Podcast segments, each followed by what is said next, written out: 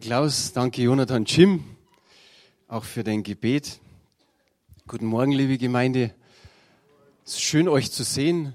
Ist doch noch ein Teil da. Manche sind in Urlaub. Ich habe die Woche so ein T-Shirt angehabt, hat mir mal ein früherer Freund geschenkt. Da war drauf gestanden, wo sind meine Schafe? Also der Großteil ist noch da, einige sind unterwegs. Ich möchte mich nochmal bedanken. In den letzten zwei Wochen hat sich einiges getan. Der Wolfgang und der Heribert haben die Treppe fertiggestellt, also das ist jetzt richtig fertig. Und wartet mal noch mit dem Klatschen. Ich erwähne ein paar Leute, dann klatschen wir am Ende.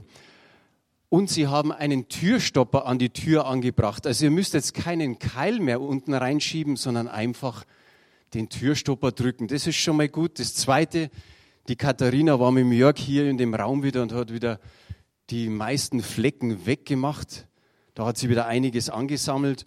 Und wie der Thomas vorher im Gebet schon erwähnt hat, die Rangerbude ist ziemlich weit fortgeschritten. Also schaut euch die heute mal beim Kaffee trinken an, braucht bloß zum Fenster rausschauen oder geht vielleicht sogar in den Hof. Der Nathan war da federführend. Der Thomas war jeden Tag mit dabei, von in der Früh bis am Abend. Und am Ende sind noch alle möglichen gekommen. Ich sag mal, die Liz, die Franzi, der Tom, die Rosalie, der Heribert, der Schwiegervater vom Nathan, der Schwager vom Nathan, die Frau vom Nathan. Also, Shari, warst du auch noch ein bisschen mit dabei? Ich weiß gar nicht, wer alles noch mitgemacht hat. Aber schaut sie euch mal un unten an, das ist echt schon ein kleines Wunderwerk. Vielen, vielen Dank. Und danke natürlich auch für jeden Dienst, der immer sonntags gemacht wird, so wie heute dass wir uns darauf verlassen können, dass die Dienste ausgeführt werden. Der Klaus hat vorher erwähnt, betet die Psalme. Ich habe heute ein anderes Gebet mitgebracht, was wir am Anfang beten, und zwar das Gebet des Paulus an die Kolosser. Und wir können dieses Gebet als Gemeinde eins zu eins übernehmen. Das ist gut für die Kolosser gewesen, das ist gut für jede Gemeinde auf dieser Welt und auch für uns. Und so bitte ich euch einfach, Vielleicht steht er auf, ich lese das Gebet vor, öffnet auch noch die Fenster, wenn noch irgendwie was zu öffnen ist, sodass die Luft wieder durchgeht.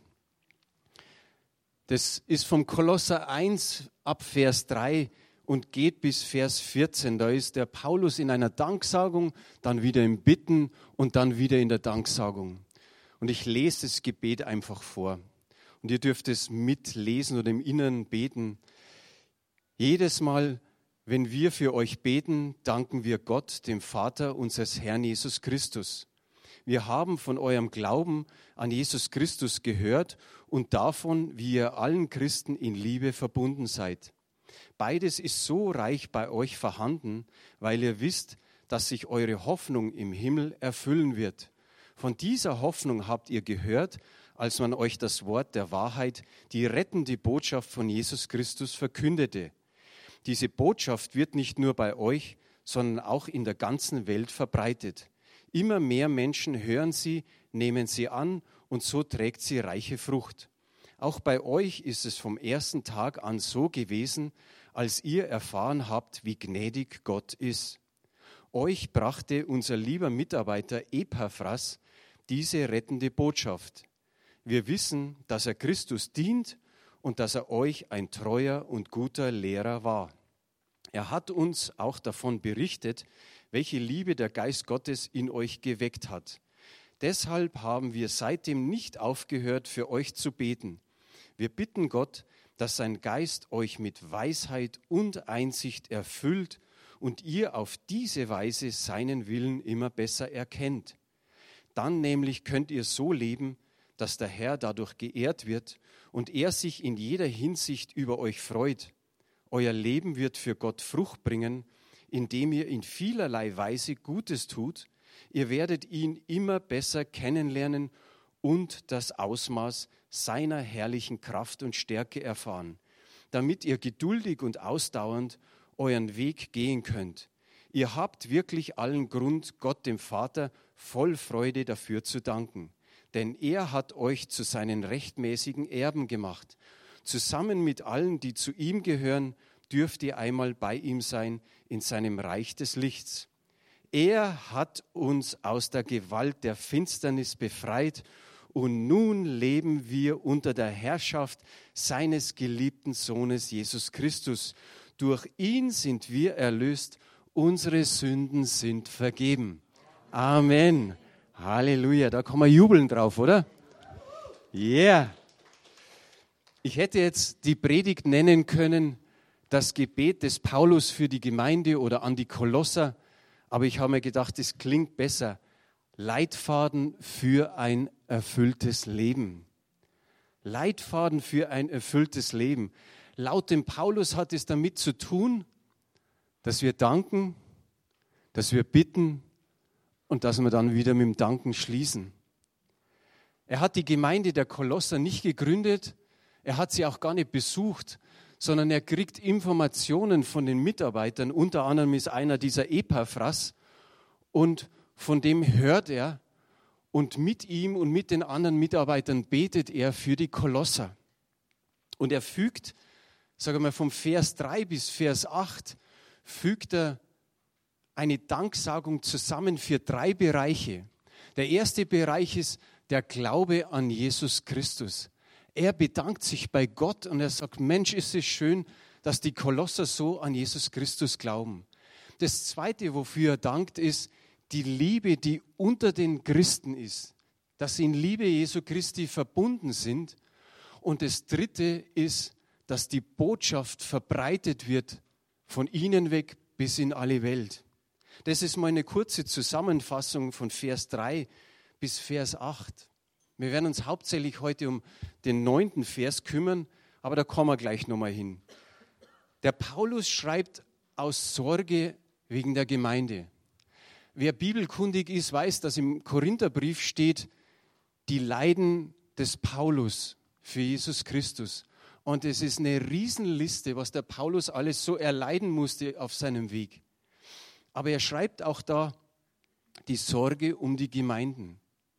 Er sorgt sich um die Gemeinde und das ist das eine. Und das andere ist, warum er darüber, äh, davon schreibt oder den Kolossern schreibt, er will ihnen klar sagen, wie sie den Weg gehen sollen. Der Paulus hat von den Mitarbeitern gehört, dass sich auch bei den Kolossern ihr Lehrer eingeschlichen haben. Und die sagen Folgendes, es ist unzureichend, nur an Jesus Christus zu glauben. Es ist unzureichend, nur an die Lehre der Apostel zu glauben. Und dann kommt, kommt das Ding der Irrlehrer. Er sagt oder die sagen, es ist noch wichtig, die menschlichen Überlieferungen, die menschliche Weisheit und die menschliche Philosophie. Und damit hört es gar nicht auf, sondern er sagt, es ist wichtig, oder die Lehrer sagen, es ist wichtig, die Engel anzubeten, Sie sind die Mittler zwischen Gott und der Gemeinde. Und dann kommt noch ein letztes. Sie forderten strikten Gehorsam gegenüber bestimmten religiösen, äh, religiösen Anforderungen des Judentums, des Judentums. All das haben die Irrlehrer da so mit dem Evangelium, mit dem Glauben an Jesus Christus vermischt. Leitfaden für ein erfülltes Leben frage ich euch mal, gibt es ein erfülltes Leben? Weil wir brave Christen sind, sagen wir, ja, es gibt ein erfülltes Leben. Ja, mit Jesus Christus gibt es tatsächlich ein erfülltes Leben.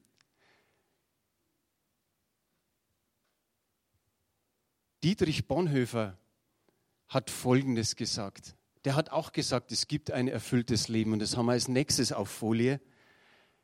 Es gibt ein erfülltes Leben. Magst du mal die nächste Folie her tun?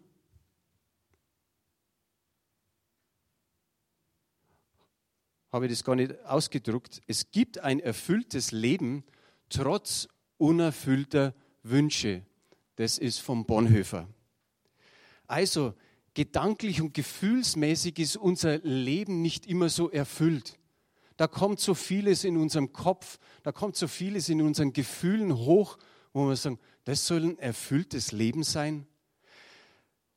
So mancher junge Christ, den habe ich schon reden hören.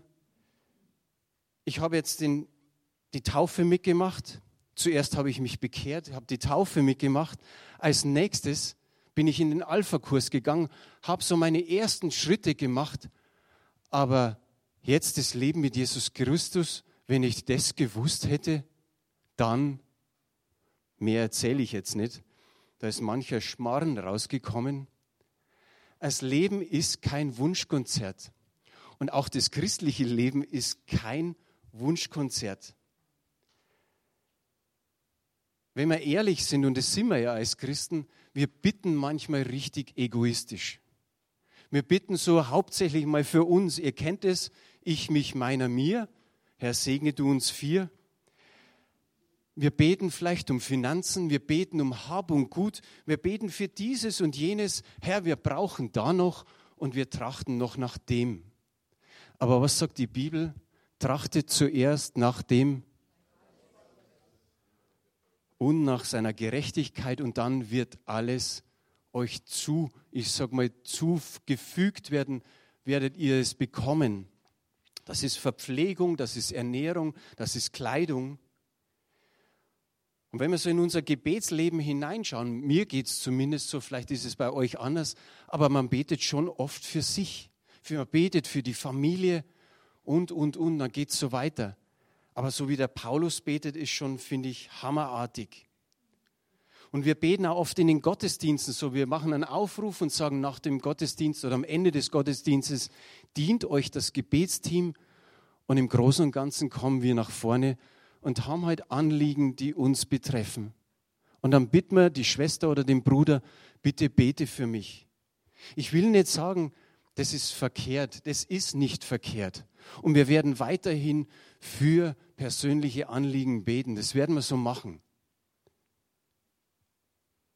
Vor kurzem, das ist erst 14 Tage her, kommt nach dem Gottesdienst eine Schwester zu mir und sagt, ich habe da so Schmerzen in der Kniekehle, kannst du mal dafür beten? Später habe ich erfahren, dass der Arzt schon mal gesagt hat, das dauert mindestens 14 Tage, die Schmerzen. Okay, ist gut, wenn man sowas gar nicht erfährt. Ich habe gebetet dafür, ganz kurz, relativ kurz. Und dann habe ich gesagt, wünsche dir eine schöne Woche. Einen Sonntag später kommt die Schwester, sagt mir das unten am Eingang beim Nachhausegehen, sagt, du übrigens, du hast für mein Knie gebetet, am nächsten Tag waren alle Schmerzen weg. Das war ein starkes Gebet, hat sie gesagt. dann sage ich, ich weiß nicht, ob das Gebet so stark war. Ich glaube, die Gnade und die Kraft Gottes ist stärker als wie alle unsere Gebete. Wir tun unseren Teil und Gott tut, tut seinen Teil dazu. Und hat einfach diese Gnade geschenkt. Da habe ich gesagt, warum sagst du das Zeugnis nicht? Dann sagt sie, ich traue mich nicht nach vorne. Also jetzt könnt ihr nur überlegen, wer das war. Aber ist egal. Vor einer Woche gehe ich zum Joggen. Ich laufe so dahin und auf einmal kriege ich so ein richtiges Stechen in der Hüfte, in der rechten Hüfte.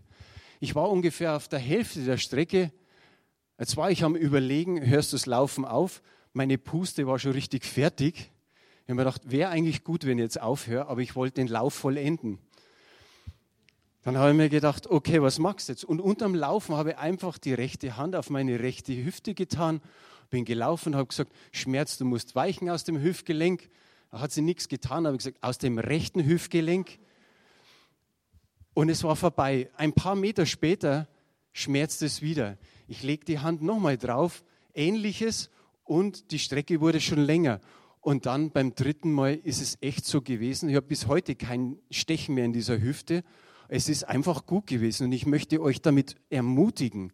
Betet so, betet einfach da dagegen. Wir haben die Kraft Gottes in uns und wir dürfen dafür beten. Und dann schauen wir mal, was Gott so alles tut. Zurück zu unserem Teil des Apostels. Worum bittet er? Bittet er um Glück oder Erfolg im täglichen Leben? Bittet er um Gesundheit, um Ernährung, ums tägliche Brot, um so gewisse Nöte, die er hat oder einen sozialen Frieden, sage ich jetzt einmal? Betet er um Gesundheit? Betet er um die Gemeinde, um die Kolosser, so hilf ihnen in den täglichen Nöten? Nein, er betet nicht. Er betet eins, und da, das schauen wir uns heute nochmal an, Kolosser 1, Vers 9. Nach diesen paar Versen, wo er gedankt hat, fängt er hier mit dem Bitten an und sagt, deshalb haben wir seitdem nicht aufgehört, gehört, für euch zu beten. Wir bitten Gott, dass sein Geist euch mit Weisheit und Einsicht erfüllt und ihr auf diese Weise seinen Willen immer besser erkennt. Das ist ihm wichtig. Er betet nicht für irgendwelche Sachen, für persönliche Sachen, sondern für geistliche Weisheit, geistliche Einsicht. Warum? Wieso das? Weil das Leben oft ganz, ganz anders verläuft, als man sich einfach so wünscht. Und was passiert dann? Dann schlittern wir oft in eine kleine Krise hinein, weil es einfach anders läuft. Die Lebenswirklichkeit und die Lebenswünsche klaffen manchmal ganz schön auseinander. Und dann kommt eben so eine Krise. Und dann hilft es nichts mit einer einfachen Fürbitte, so, ah, Herr, mach's besser in meinem Leben, sondern wir müssen so beten wie der Paulus. Gib uns Einsicht und gib uns Weisheit, damit wir deinen Willen erkennen, damit wir auch wissen, wie es ist, wenn wir in diesem Unvermeidlichen drinstecken. Da ist die Einsicht. Denk mal an die Natur. Die Natur fordert in Anführungsstrichen immer wieder ihr Recht. Wir hören von Erdbeben, wir kriegen Überschwemmungen mit, jetzt kürzlich in Griechenland, das mit den Waldbränden und dann sterben Menschen. Oder irgendein Schicksal, was uns trifft, es ist unabwendbar. Manchmal sind Entscheidungen sogar unabwendbar. Man kann sie nicht mehr rückgängig machen. Kurz einfach, dann gibt es das Unabwendbare, das Unvermeidliche, das Unumgängliche im Leben. Und wir schaffen das mit Fürbitte nicht einfach aus der Welt. Und da an dieser Stelle kann ich und kannst du einsehen lernen. Das lernen, dass ich manches hinnehmen muss, auch wenn wir es nicht wollen. Der Paulus, der bittet darum, dass die Kolosser diese geistliche Weisheit und Einsicht haben, damit sie den Willen Gottes kennenlernen, damit sie eben zu dieser Einsicht kommen. Jesus Christus hat im, im Garten Gethsemane folgendes gebetet, aber nicht wie ich will, sondern wie du willst. Ich habe irgendwo das gelesen, das klingt so, wie, wie wenn Jesus das noch so als, als nächsten Satz gesagt hätte, lass mich einsehen, dass ich tragen muss, was du mir in meinem Leben so unumgänglich auferlegst. Er hat klar gesagt, die Schrift musste erfüllt werden oder muss erfüllt werden. Die Frage ist, gibt es für uns auch manchmal sowas von Auferlegten? Ein Ringen um diese Art von Einsicht kann viel kosten. Bei Jesus war der Schweiß auf einmal wie Blutstropfen. Zur Einsicht gehört dann auch die Weisheit, sich in das Verfügte einfügen zu lassen oder sich hineinzuverfügen. Deswegen beten wir im Vater unser, dein Wille geschehe im Himmel und so auf Erden. Aber beten wir das täglich so? Beten wir das am Anfang des Gebetes und am Ende? Dann machen wir es uns auch leicht, weil wir könnten ständig sagen, Herr, ich weiß nicht genau so, was ich beten soll, aber es soll halt dein Wille geschehen. Nein, ich glaube, dass wir schon im Gebet manchmal wirklich im Kampf stehen, dass wir manches durchringen wollen vor Gott, dass wir sagen, ich bin bereit, ich will nicht vorschnell aufgeben. Und es ist gut so. Aber dennoch, sage ich mal, will ich weise sein, dass ich mich in das Verfügte einfüge. Vor zwei Wochen ist unsere liebe Erika von uns gegangen. Wir hatten übrigens eine wunderbare Abschiedsfeier. Nicht eine Trauerfeier, sondern eine wunderbare Abschiedsfeier. Fast 20 Geschwister waren mit dabei und es war richtig gut. Sie hat es jetzt viel besser, wie es wir haben. Aber wenn ich sage, in das Verfügte einfügen, ich war zweimal bei ihr im Krankenhaus und ich habe auch immer wieder gesagt, und die Macht des Todes ist gebrochen und, und so weiter. Und ich habe stark gebetet, wie die eine Schwester sagt, und auch zu Hause noch. Aber mir ging es dann ähnlich so, dass ich gemerkt habe, okay, das Gebet der Tochter für die Erika war, Herr, lass sie einschlafen. Lass sie friedlich einschlafen. Ich habe noch gekämpft. Gekämpft, dass sie noch ein paar Jahre hier ist. So dürfen wir lernen. Die Frage ist, wo finden wir die Weisheit und wo kann die Weisheit in uns wachsen? Gott lässt uns nicht einfach so stehen im Regen oder im Stich. Gott hilft uns immer und immer wieder. Und in Jakobus 1, Vers 5 steht Folgendes. Das haben wir auch auf Folie. Wenn jemand unter euch Weisheit braucht, weil er wissen will, wie er nach Gottes Willen handeln soll, dann kann er Gott einfach darum bitten. Und Gott, der gerne hilft, wird ihm bestimmt antworten, ohne ihm Vorwürfe zu machen. Gott möchte das auch nicht, so wie der Paulus das nicht möchte, dass bei den Ephesern diese menschliche Weisheit hineinkommt, so möchte er auch in unserem Leben nicht, dass menschliche Weisheit in unserem geistlichen Leben ist, sondern die göttliche Weisheit von oben. Und die sieht folgendermaßen aus. Jakobus 3, Vers 17. Aber die Weisheit, die von Gott kommt, ist vor allem rein. Sie sucht den Frieden, ist freundlich und bereit nachzugeben. Sie zeichnet sich durch Barmherzigkeit und gute Taten aus. Sie ist unparteiisch und immer aufrichtig. Hier sind acht Bereiche, die wir da lesen, damit wir auch wissen, wie die, wie die göttliche Weisheit wirklich gestaltet ist. Frage an euch, was schuf der Herr als erstes? Licht. Ein paar sind schon mit dem Licht da. Sprüche 8, Vers 22. Genau. Sprüche 8, Vers 22. Der Herr hat mich, in Klammer die Weisheit, geschaffen als den Erstling seiner Schöpfertätigkeit, als das früheste seiner Werke in der Urzeit. Da war Gott und das Erste, was er hatte, war die Weisheit. Die Weisheit, um dann Dinge zu schaffen. Ich sage mal so, als Hausaufgabe, lest einmal das komplette achte Kapitel in den Sprüchen und auch später noch, wir kommen dann noch dazu, das komplette Kapitel Hiob 28. Ich habe extra für euch so ein DIN A4-Blatt kopiert mit allen Bibelstellen. Da steht auch drauf, liest die ganzen Kapitel von Sprüche 8 und von Kapitel 28 aus Hiob. Das sind alle Bibelverse schon ausgedruckt. Du musst nicht einmal in deiner Bibel nachschlagen, sondern ich habe es dir alles ausgedruckt.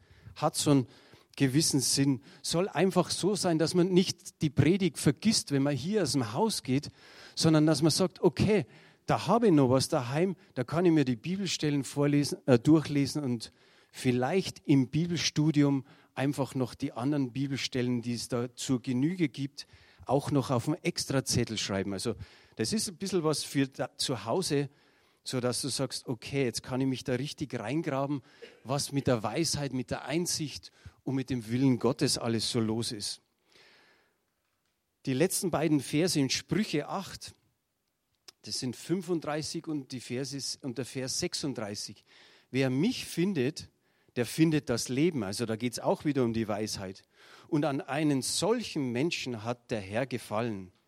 Wer mich aber verachtet, der zerstört sein Leben. Wer mich hasst, der liebt den Tod.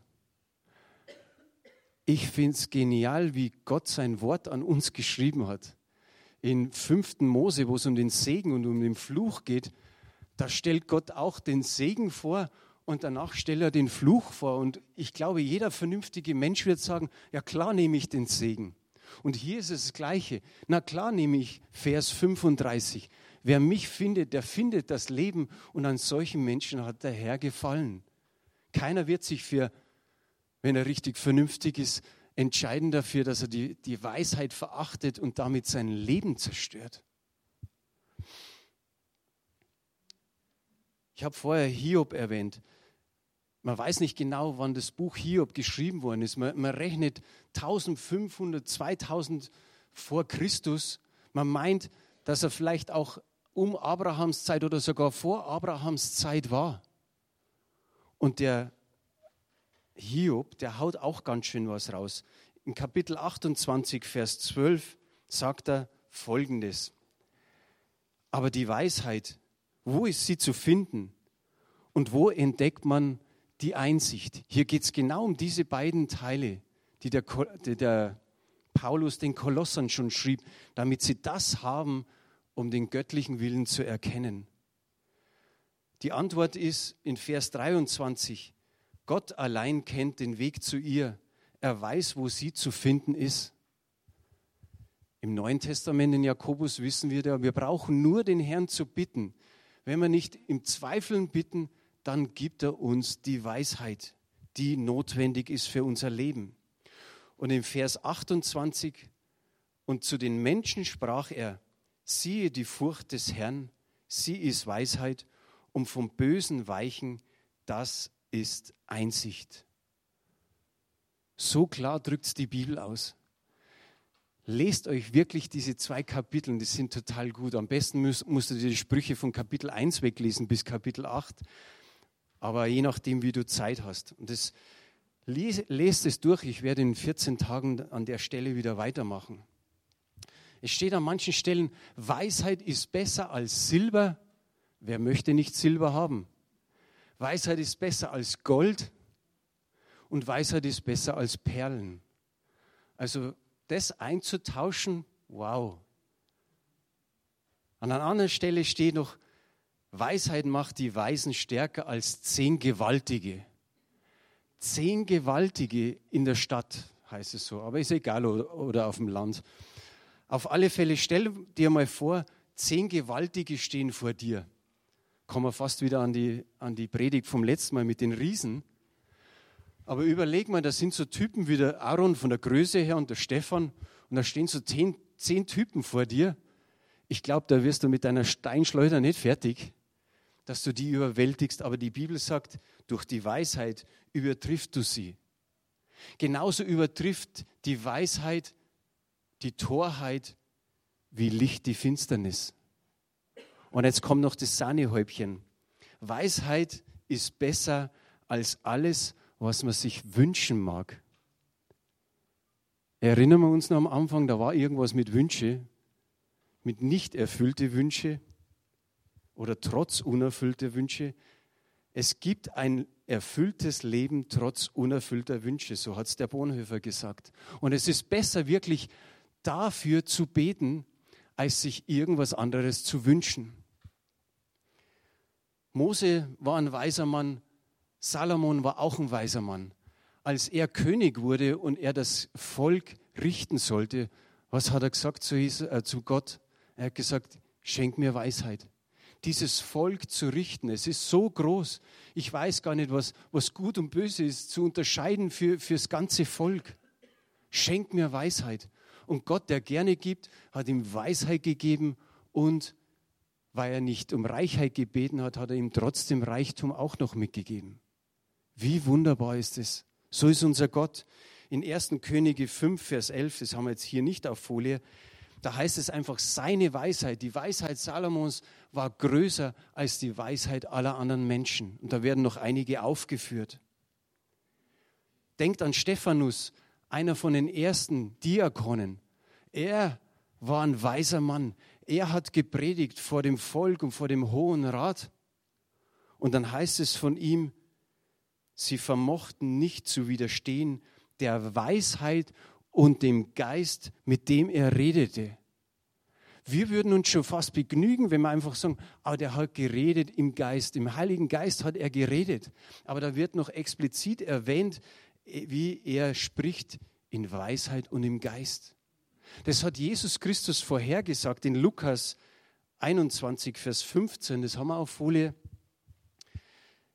Denn ich selbst werde euch Weisheit geben und euch zeigen, was ihr sagen sollt. Dem werden eure Gegner nicht widersprechen können.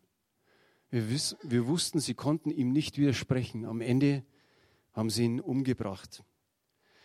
Unser Gebet soll also in Zukunft sein, erfülle uns Heiliger Geist, aber auch erfülle uns Heiliger Geist mit Einsicht und mit Weisheit, damit wir immer mehr und mehr den Willen Gottes erkennen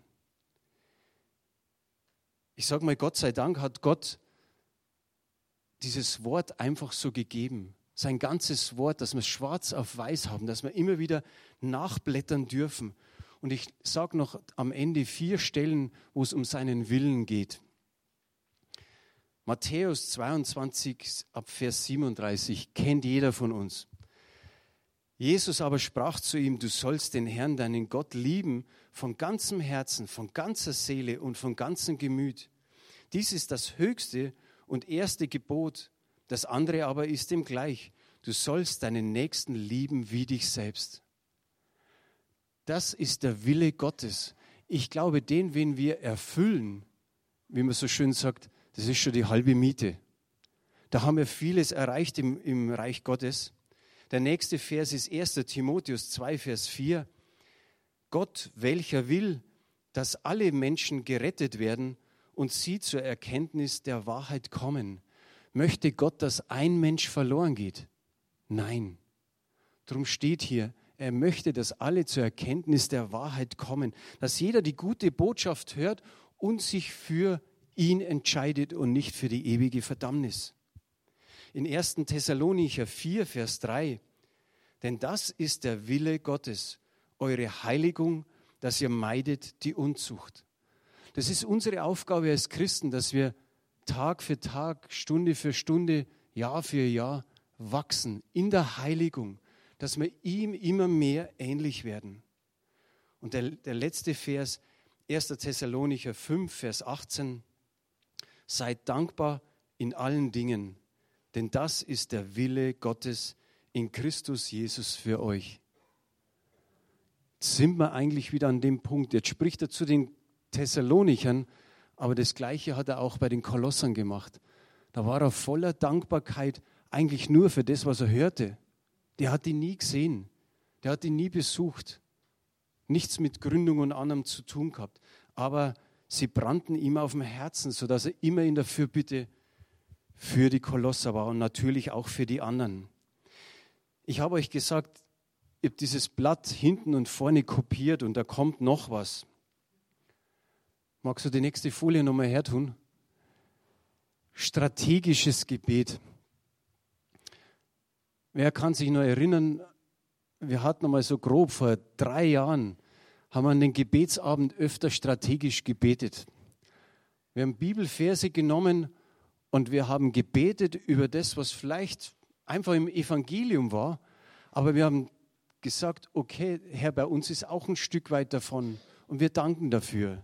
So wie ihr jetzt seht, ich habe hingeschrieben, Danksagung für den Ist-Zustand bei drei Bereichen in diesen Versen drei bis acht wird Glaube an Christus, Liebe unter allen Christen und dass die Botschaft verbreitet wird, das ist die Danksagung, die der Paulus zu den Kolossern sagt. Und, ein, und dafür zu beten, du für dich und für die Gemeinde, jeder einzelne von uns, dass er zu Hause dieses Gebet oder einfach dein Gebet betest als Danksagung, Danke, Herr, für den Glauben, den ich jetzt schon habe an dir. Danke für die Liebe, die ich mit den anderen Christen habe. Und du kannst dieses Gebet natürlich größer machen, viel mehr drum herum beten. Danke, wo ich Botschaft verbreiten darf, wo du mich gebrauchst.